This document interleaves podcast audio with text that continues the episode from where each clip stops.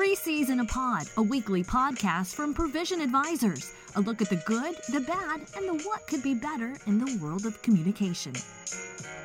Hello and welcome to Three in a Pod from Provision Advisors, where we give you insights and analysis on the day's hot topics and trends. Folks, it's been an intense week. There's no shortage of compelling news worth our commentary. From Dr. Fauci testimony on the Hill, new coronavirus cases in and around the White House, and could we possibly see baseball by the July 4th weekend? There is much to discuss. Uh, as always, we're going to start the show by going around the table. Chris, I'll start with you. Uh, is there anything back there in your rearview mirror that you're focused on? For me, the big thing is the V shaped recovery. This idea that we were going to recover, or this hope that we were going to recover um, quickly if you look at the news reporting, there is still very much a hope and a belief that, like natural disasters or like other problems that Americans have faced in recent memory, will come out of this uh, almost as quick as we went in. I think people are starting to now realize that that's not the case. Mm-hmm. I mean, we've heard this term, the new normal. Um, I, I, don't know if it's the new normal, but um, I, I think the idea of a V-shaped recovery, which comes from the you know sort of an economic view of you, know like a V, you drop yes. down, you hit a point, and then you come back up. I think it's going to look a lot more sawtooth, and whether that's um, on the health side, whether it's on the economic side, I think whether it's on the communication side, you're going to see a lot of ups and downs over the next couple months. Um, so the hope of we got into it quick, we're going to get out of it quick is very much fading uh, for me uh, uh, and for many Americans. Okay. Okay. John, over to you.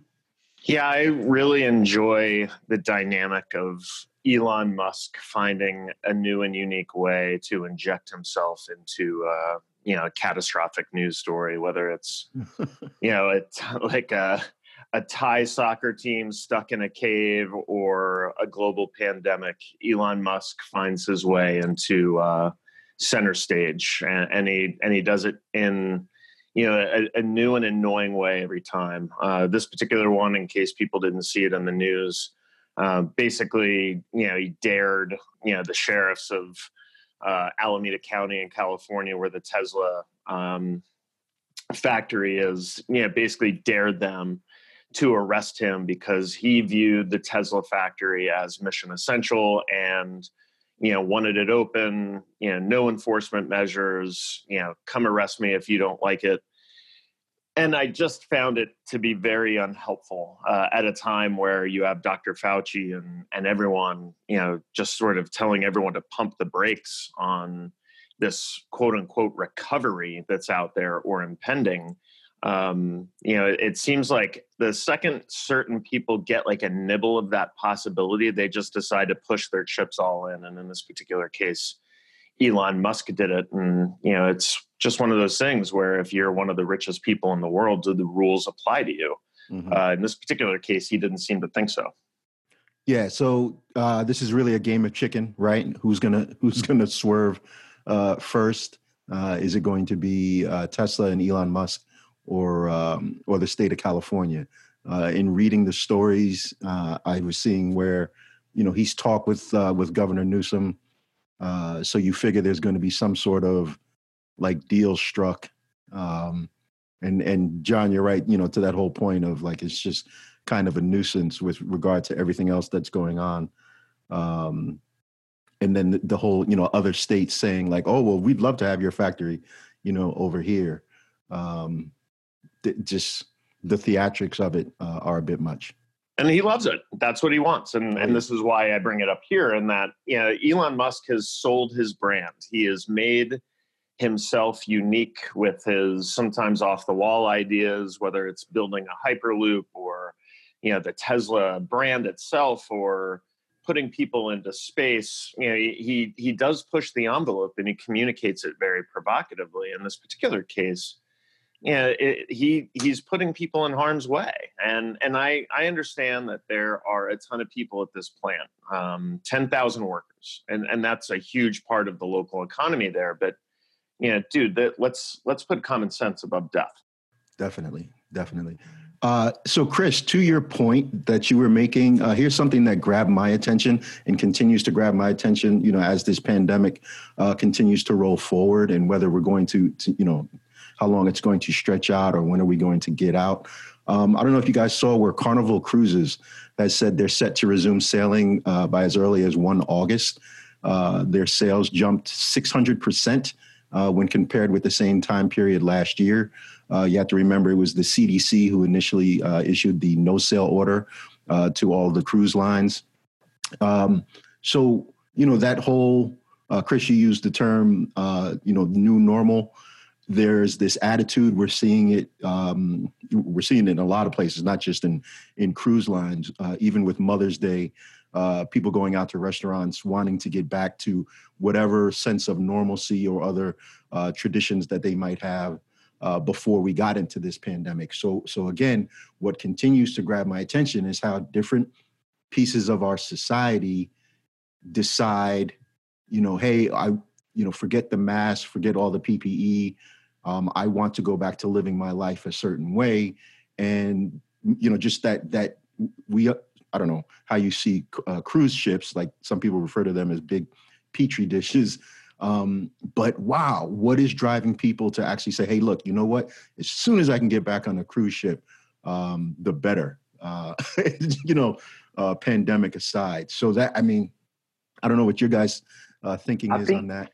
Uh, yeah, I think patient. I mean, this kind. Of, I mean, it's funny. We we did not. You know, sometimes we'll coordinate um, our thoughts ahead of time, and for whatever reason, today we kind of jumped on and you know hit the record button. And it's interesting because I think we're all feeling, we're seeing the same thing. Um, even with the Tesla story that John mentioned, I mean, I, I think that some line has been crossed in terms of patience, um, in terms of cooperation, and I, I, don't know what it is. I mean, I've, I've even seen it in my uh, in my 13 year old here uh, at, at, the Servello house. Um, I mean, it's just uh, I, I, don't know like what alarm went off in people's head, but uh, um, I, I, think people are really starting to feel antsy. We've mentioned the weather before. We, uh, mm-hmm, you know, I don't, mm-hmm. again, I mean, I think people are just ready to move forward um, in their own way. And for some, Bash, maybe it's getting back on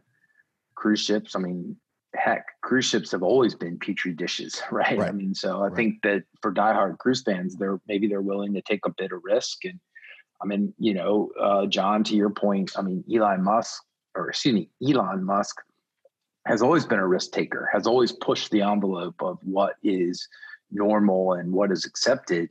And so I think this is no no different. Um, and then I think there are others that that are now realizing like, oh, this is uh, this is not going to be what we thought it was. And so, right. I mean, all of that is is coming together um, th- this week and and really, uh, I, I think, driving people crazy in their own unique way. Well, I don't mean to drag the president into this as I oft do, but the, here's here's the issue: is that a lot of people take their tone, and a lot of people follow the lead of the of the lead dog, and and I think that for the most part, audiences are sensing the same amount of impatience in the commander in chief and he he talks about that. He every single time up on the podium it's like he's trying to give that insatiable audience that little nibble of a return to normalcy. And it's almost like every other time he does it fauci or Birx have to be like no no that's not that's not going to be the way it is. That's it isn't going to be that soon or it's not going to be that few uh, deaths. And so th- this is where those news conferences matter you know whether it's the other day out in the garden when he ended it abruptly because you know he, he didn't like the way it was going and told the reporter to ask china about how it happened and you know they, they can just sense that his attention span for this is waning and that this is a quintessentially Trump slash American way of approaching things. Like, at the rule, rules don't apply to us. We're the greatest country in the world. We'll be okay. Uh, this isn't Asia. This isn't Europe. This is America, and and damn the torpedoes full speed ahead. And and when that happens, when they hear that from the highest levels of leadership and communication, they start to implement them in their own lives, and that's when things go bad and that that's the challenge um, I mean, th- this will seem maybe a little trite, but at, at, the presidential level, and especially with this president, uh, at least I kind of roll my eyes a little bit. Your point notwithstanding, I, I wonder what um, I wonder what like organization leaders do. Mm-hmm. Right. I mean, we sort of had this like there was the initial panic, and then like everybody's up on Zoom, things are working, people are feeling good. I mean, you can almost plot this, and it's almost like we were up and now we're back down um, and you, you, really have to get whether it's your household if that's your organization or whether it's your little company uh, or whether it's a big company mm-hmm. like the challenge really is now to to get back to that basic level of communication in terms of like keeping people focused on what the mission is at hand if you're the president it's kind of you know it's health of the nation balanced with economic recovery um, and, to your point, the American attention span is working against that communication effort. Yes, and that and Chris, you make a great point when you when you whittle it down to um, like those those sort of basic steps. Is it your household? Is it your small business? Is it your large business? You know, where is it that you're trying to wrap your arms around that communication space? And quite honestly, for a lot of people, it's several places, right? So you're dealing with what you have here, and you're at home, and you're not really leaving. Everyone's looking at each other and trying to to to navigate that space. And then you venture off into you know wherever it is in your home to do your work.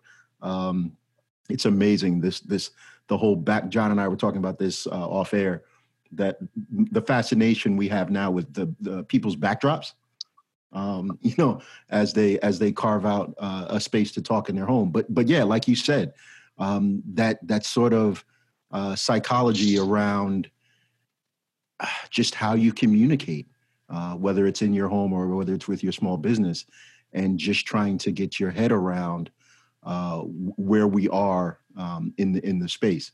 And, and we're gonna, you know, we're just gonna have to continue to deal with this. Uh, I know f- folks want to force the issue, depending on where they are in the country, uh, what state they live in. Um, you know, as John was saying, Dan, the torpedoes full speed ahead. Uh, but we really have to be careful or I, I implore folks to to continue to be careful uh, as, they go forward.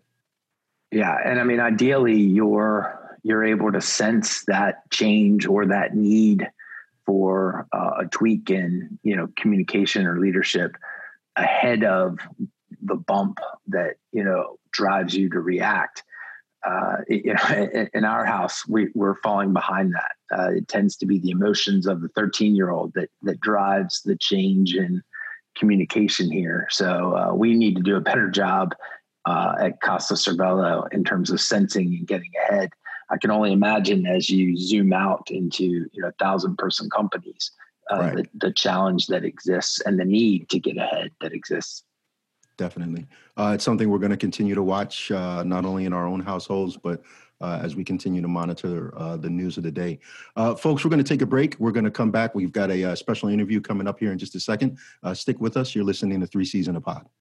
Provision Advisors, we prepare your team for the what ifs you never thought you'd encounter. Let us help solve your toughest communication challenges and leave your team stronger and more capable for the opportunities that lie ahead. And we're back. You're listening to Three in a Pod, and we have a very special guest with us today on the show. He's a 26 year veteran of the United States Navy, having served as the Chief of Information in his last Pentagon assignment, a former executive director to the Navy League, and chief advisor to the president for Navy Mutual, not to mention serving as the lone special assistant for public affairs under two former chairs of the Joint Chiefs of Staff.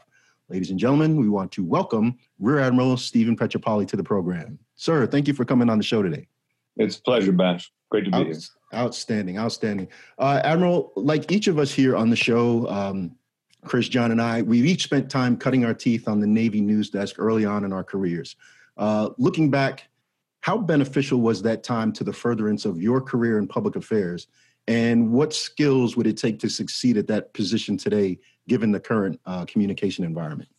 I think the news desk for me, as I hope it was for each of you, was kind of the crucible that that uh, honed my public affairs skills. I mean, when you're interacting with the daily national news media on a daily basis, in those days we had a an actual deadline cycle, right? I mean, newspapers and the evening news was was driving the the decisions and the timeline for response.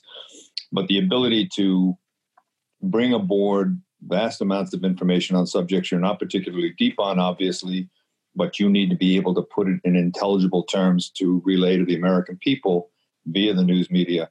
That's a skill and a craft that uh, serves every communicator well. It's particularly applicable in crisis situations, but I think the clarity and speed of being able to respond serves every communicator well. When you were at the Pentagon uh, during 9 11, you had to uh, corral your people on that day and the days afterward uh, in order to continue with the mission at hand. Uh, as you look at what we're going through with this pandemic, uh, can you draw on any similarities and contrasts uh, to how to operate within a, you know, during, after a crisis? Uh, what are some of uh, the things that you look to key in on in terms of dissemination of information? Let me just share one thing, Bash. I was in the Pentagon, as you mentioned, and we were on the side of the building hit by the plane. And it was impressive to me how the people at that moment, the 25,000 people in the Pentagon, uh, at least half of whom are civilians, DoD employees, Defense Department employees, how they reacted. It was as orderly and as calm an evacuation as you could imagine. There was no panic. There was, as you came to choke points at doors to exit the building, there was no pushing and shoving, and people just calmly. Obviously, there was uh, a fair amount of uh, fear and uncertainty, but it was impressive the way they uh, exited, evacuated that building. Uh, we formed up our team out in the parking lot in South Parking. I immediately told those who I did not need to be with me that day to find a way home, which was not going to be easy. We took muster, and then a core group of us uh, set out to find new offices to work from or workspace to work from uh, so that we could continue the Navy's communication effort. Frankly, I, I was concerned about notification of next of kin and getting an accurate count of who left. So we made our way up the hill to Henderson Hall, which was also closed down, and and eventually set up in the Department of Transportation, Virginia uh, Department of Transportation, for a while before they let us back into the old Navy annex. It is a very different kind of event. 9/11 obviously was a rolling crisis, if you will, with COVID. It took us some time to realize the, as a nation and as a uh, American people, to realize the severity of this problem, the degree of risk that it posed. Whereas 9/11 was a much more singular, traumatic two hours uh, in our lives, uh, and the military was front and center in 9/11, particularly in our response. Uh, here, the military plays a supporting role uh, as needed. Our primary role in the in the military is to continue to defend national interests across the globe and American citizens across the globe. And they need to stay focused on that primary mission and then support as asked with medical supplies, uh, Corps of Engineers building um, uh, additional field hospitals, and frankly, the kinds of feel good events like the Blue Angels and the Thunderbirds uh, saluting America's current real heroes, current first responders, if you will, and the medical community, and frankly, those who are still out there on the front lines providing groceries and other vital services to those of us isolating at home. Admiral uh, John Schofield here. You brought up the Blue Angels, and uh, Chris and Bashon know for a fact that I'm a notorious Blue Angels hater. I always said when I was the PAO at the Naval Academy, my happiest moment of every Blue Angels show during commissioning week was when they did the final aerial acrobatics and then flew away. Um, do you think that this is an appropriate use of uh, resources uh, for the Navy? And, and is, does it feel a little odd? We were talking a little bit before we were on air. It, does it seem contrived like the, the Navy is trying to inject itself or the military is trying to inject itself into a non military problem by stealing a little bit of the uh, of the headlines, or is this purely, hey, we want to salute healthcare workers and this is the only way we know how to do it? Are there other ways we can do that without flying around blue planes? Well, I think the I think the public is doing it in lots of ways. You know, you have a lot of people going outdoors at 7 p.m. each night and banging pots and pans to salute their local healthcare heroes. I don't consider it inappropriate. Look, the the flight demonstration teams are exactly that. they're flight demonstration teams. Could we repaint those planes and put them into combat if we needed to? Sure, but they are there for you know community outreach, public relations uh, kinds of uh, missions to begin with. This is a very appropriate mission for them. I'd rather see the Blue Angels doing a salute to healthcare workers than flying combat air patrol over the nation's capital. No, that's a very good point, Chris. You mentioned some of the differences between uh, COVID 19 and 9 11, but as communicators, whether in uniform or, or out or uh, in the in national security sectors or in the private sector. What unique things should communicators be doing during this crisis that maybe they weren't doing uh, previously? I mean, are, are there specific things that you would say if, if you were, you know, the head of uh, uh, of the Navy's Office of Information right now that you would want folks to to focus on that maybe they weren't doing day to day? Well, I think you guys talked about it in your first segment there. One of the things that I think every communicator needs to have right now is as Dr. Fauci talked about yesterday, uh, humility. There's a lot we don't understand about not only this virus, there's a lot we don't understand about individual people's reactions to this virus. They are as wide and varied as our population. I have been struck with how many young people are deeply concerned and are doing a better job than old folks like myself of adhering to the social distancing, wearing a mask, not going out, washing their hands after touching a package, uh, in part because th- this is very new to them. Some of us have enough uh, years under the under the uh, our belt to have weathered other adversities, but in part, I think um, they understand this unseen, invisible enemy uh, can do serious damage to them, or more importantly, in some cases, bring it home to a loved one who is in a higher risk category, either because of immune compromised uh, comorbidities or just being old, like me. Um, so it is a diverse audience that individuals in the government, in the private sector, the military are trying to communicate with. The Navy's experience on the Theodore Roosevelt, a significant number of sailors were infected. I believe there has been just the one tragic fatality of the chief petty officer, uh, because by and large, that's a healthy, youthful cohort.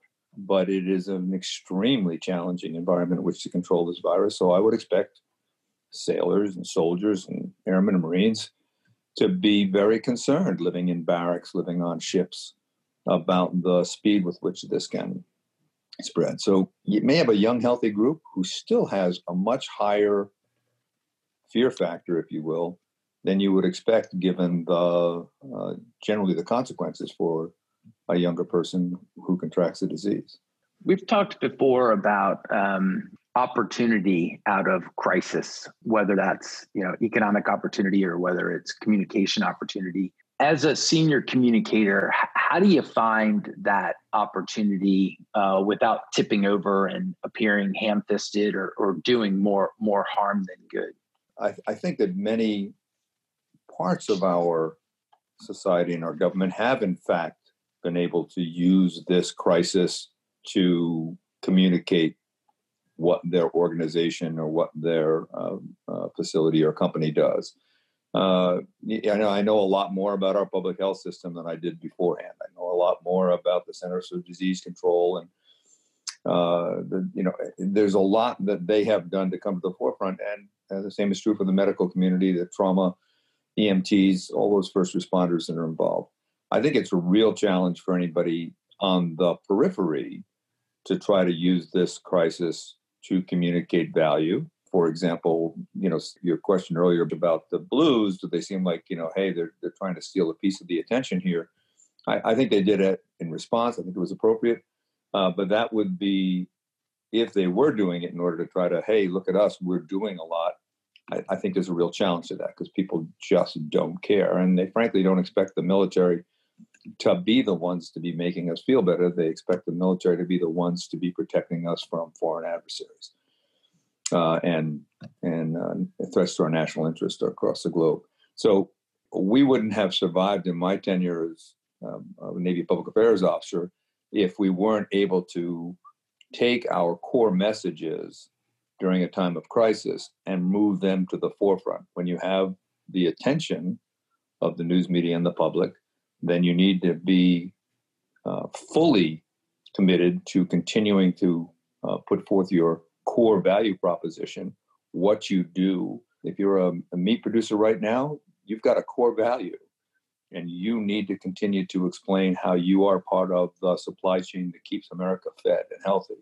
The same is true for the military. In this case, uh, the things that we're doing are add-ons and nice to have. Uh, in many in many instances, thank thankfully the capabilities the Navy has or the military has brought to bear domestically in this crisis have not been needed. We're all thankful for that. I hope that none of the field hospitals, you know, get to capacity. I'm glad that the comfort wasn't required in New York, that their hospital system was able to handle the patient load that they had. Uh, and we're standing by to do more uh, as as asked. But our primary mission would be uh, over there. Admiral, you mentioned the uh, the relationships with news media, or as you're as you're doing your messaging, whether you're the military or you're the meat company or whoever is trying to to lead an organization of people through this um, you know the the medium by which you get those messages out is the news media and we're in a very unique time for the news media. We talked to uh, pam wood of the baltimore sun last week uh, which was a very insightful conversation about the challenges she's facing you know kind of on the local uh, maryland level but really how the news media has been viewed in the uh, era of Donald Trump and and the confrontations at the podium. What, what do you think the long term impact of the fake news, quote unquote, dynamic is going to be on uh, the media and public relations officers or PAOs' relationships with the media? Well, one, let me say I'm not pleased at the public's decreasing regard for the role of the fourth estate. Uh, I was a, you know, kind of a Watergate kid. Uh, all the president's men, you know, uh, Woodward and Bernstein, the, the news media are the ones who ferret out wrongdoing on the part of governments and other organizations. Um, but I will say also that this is not new to this administration. The decline in public confidence in the news media has been a steady perhaps accelerating now, but a steady trend for decades now. It is not a good thing for a democratic society to not have sources of information they can rely upon, but it is not a one sided affair as how we got here. The news media, uh, in uh, many cases, are driven by the same kinds of pressures to get subscriptions and viewerships and clicks and et cetera uh, as any other business. And one main difference between you talk about 9 11 and this 9 11 was a unifying moment for America. This COVID 19 crisis has had the opposite effect. It has increased polarization. The rhetoric you read about in the news media, and, and this is across the various forums, uh, whether it's Fox, MSNBC, CNN, the Washington Post, New York Times, and the networks, the rhetoric is, is increasingly polarized, ideological. And that is hugely troubling. Instead of unifying this nation behind a common cause to seek a solution, we have increasingly allowed politics to play on the front page and in the lead story of the broadcast. Uh, and that's that's a little different. Uh, there were certainly some finger pointing post 9/11, but it was a long, a, bit of a longer time after 9/11 as the nation rallied and rose to the challenge of responding and getting a, a Lower Manhattan and the Pentagon, you know, rebuilt. We're just not seeing that now. So it's and for communicators, your question about how this affects communicators, I cannot imagine trying to be effective the way I was as a lieutenant on that news desk today, given the level of mistrust, mutual mistrust between communicators uh, and many members of the press corps. You used to be able to have honest conversations with reporters who you felt were trying to get significant information and not just looking for a, a wedge between a Pentagon official and the administration. That happened in my time for sure.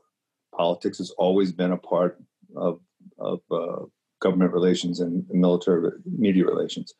But it is it's such it seems to be the only thing now that matters is milking that uh, sound bite or that ink bite uh, to show the Pentagon or some Pentagon officials on a different page than some other official in the government. And as long as that's the case, I think it's going to be very difficult for anyone to communicate effectively.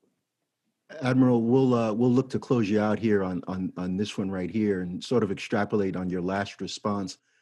Given uh, what we've seen over the past few months uh, with the coronavirus and how we've responded to it, is there anything that you've seen from a a business or brand in terms of how they communicate uh, to their audience?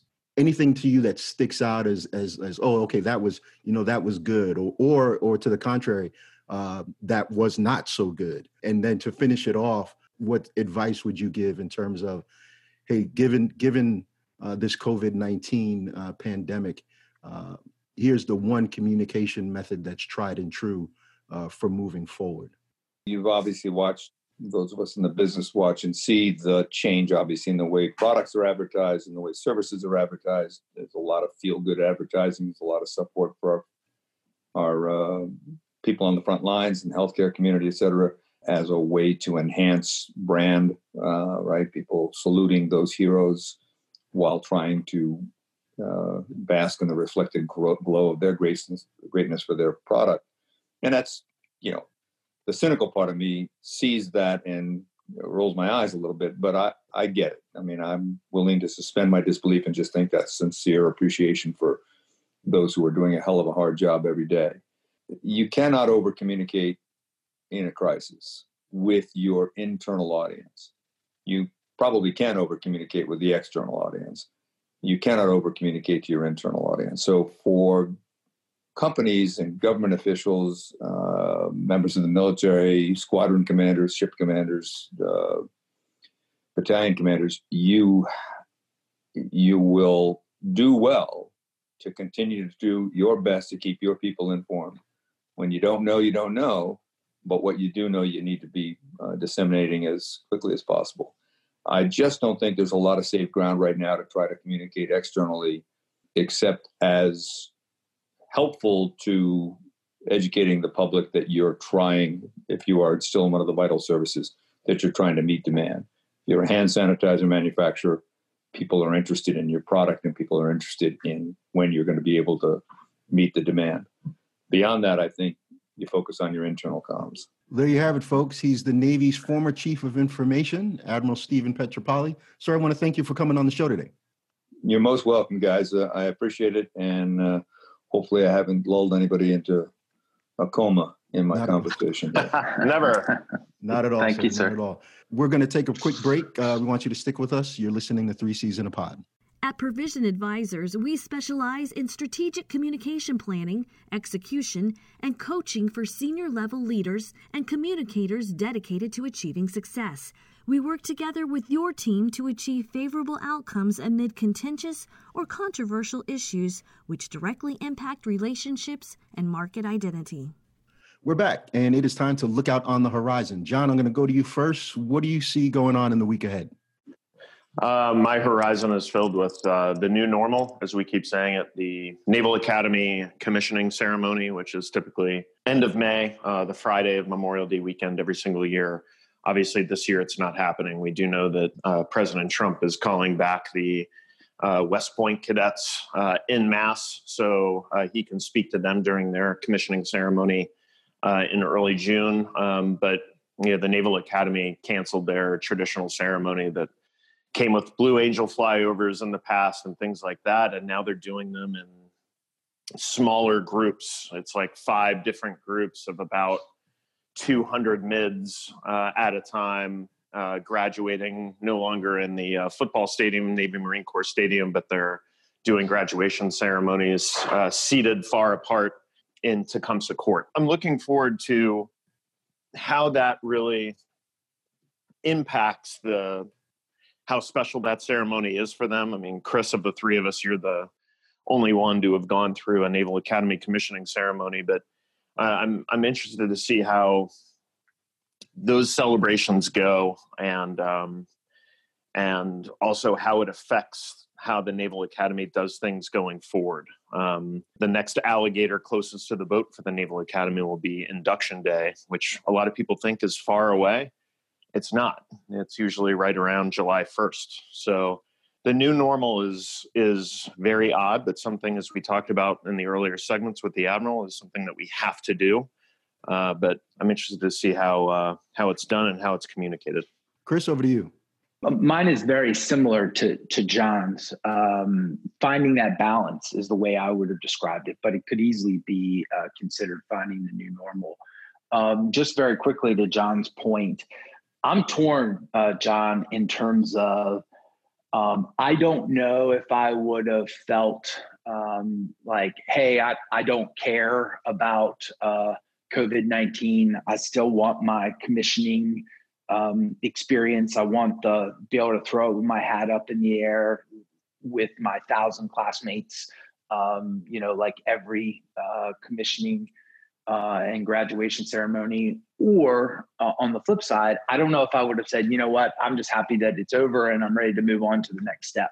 I, I don't know where I would have uh, would have fallen. Um, and that same balance is kind of where society is right now. I mean, like we talked about in the in the first segment, and like the admiral talked about, balancing that um, that physical health with the economic health or with the emotional health um, that that's a that's going to be a tough balance as people try to find this new normal. I mean, it, it you know reminds me of uh, of a fulcrum, right? I mean, I'm kind of pantomiming here. You guys can't see me, but I'm Italian and talk with my hands. But you know, some days it's going to be about keeping that curve flattened, and other days it's going to be about, hey, we've got to make payroll or we've got to make this uh, this quarterly milestone from an economic standpoint, and uh, we were talking before we came on. Um, other days, it's going to be about like, hey, I've got to keep my teenager or my young kids.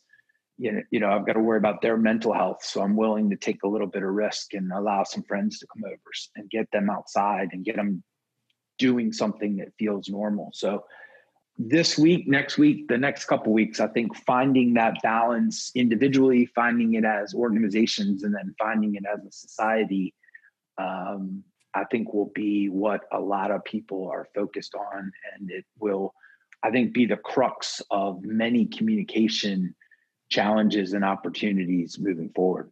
As always, you both are uh, you're both providing some salient points right there uh, that we should pay attention to, and I'll, I'll, try to keep that theme going just a little bit as I uh, look to close out here. A uh, couple things that got my attention. One was Jack, right? Jack from Twitter.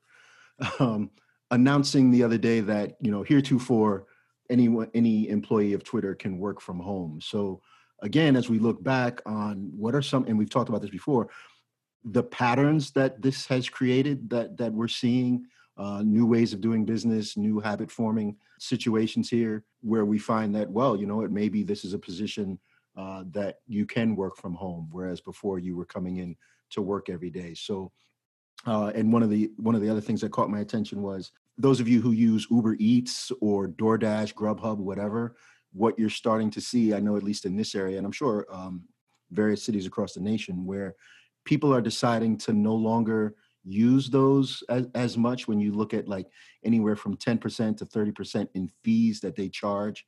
Uh, that you'll wind up having to pay for, and that comes away from the profit to to your local restaurant.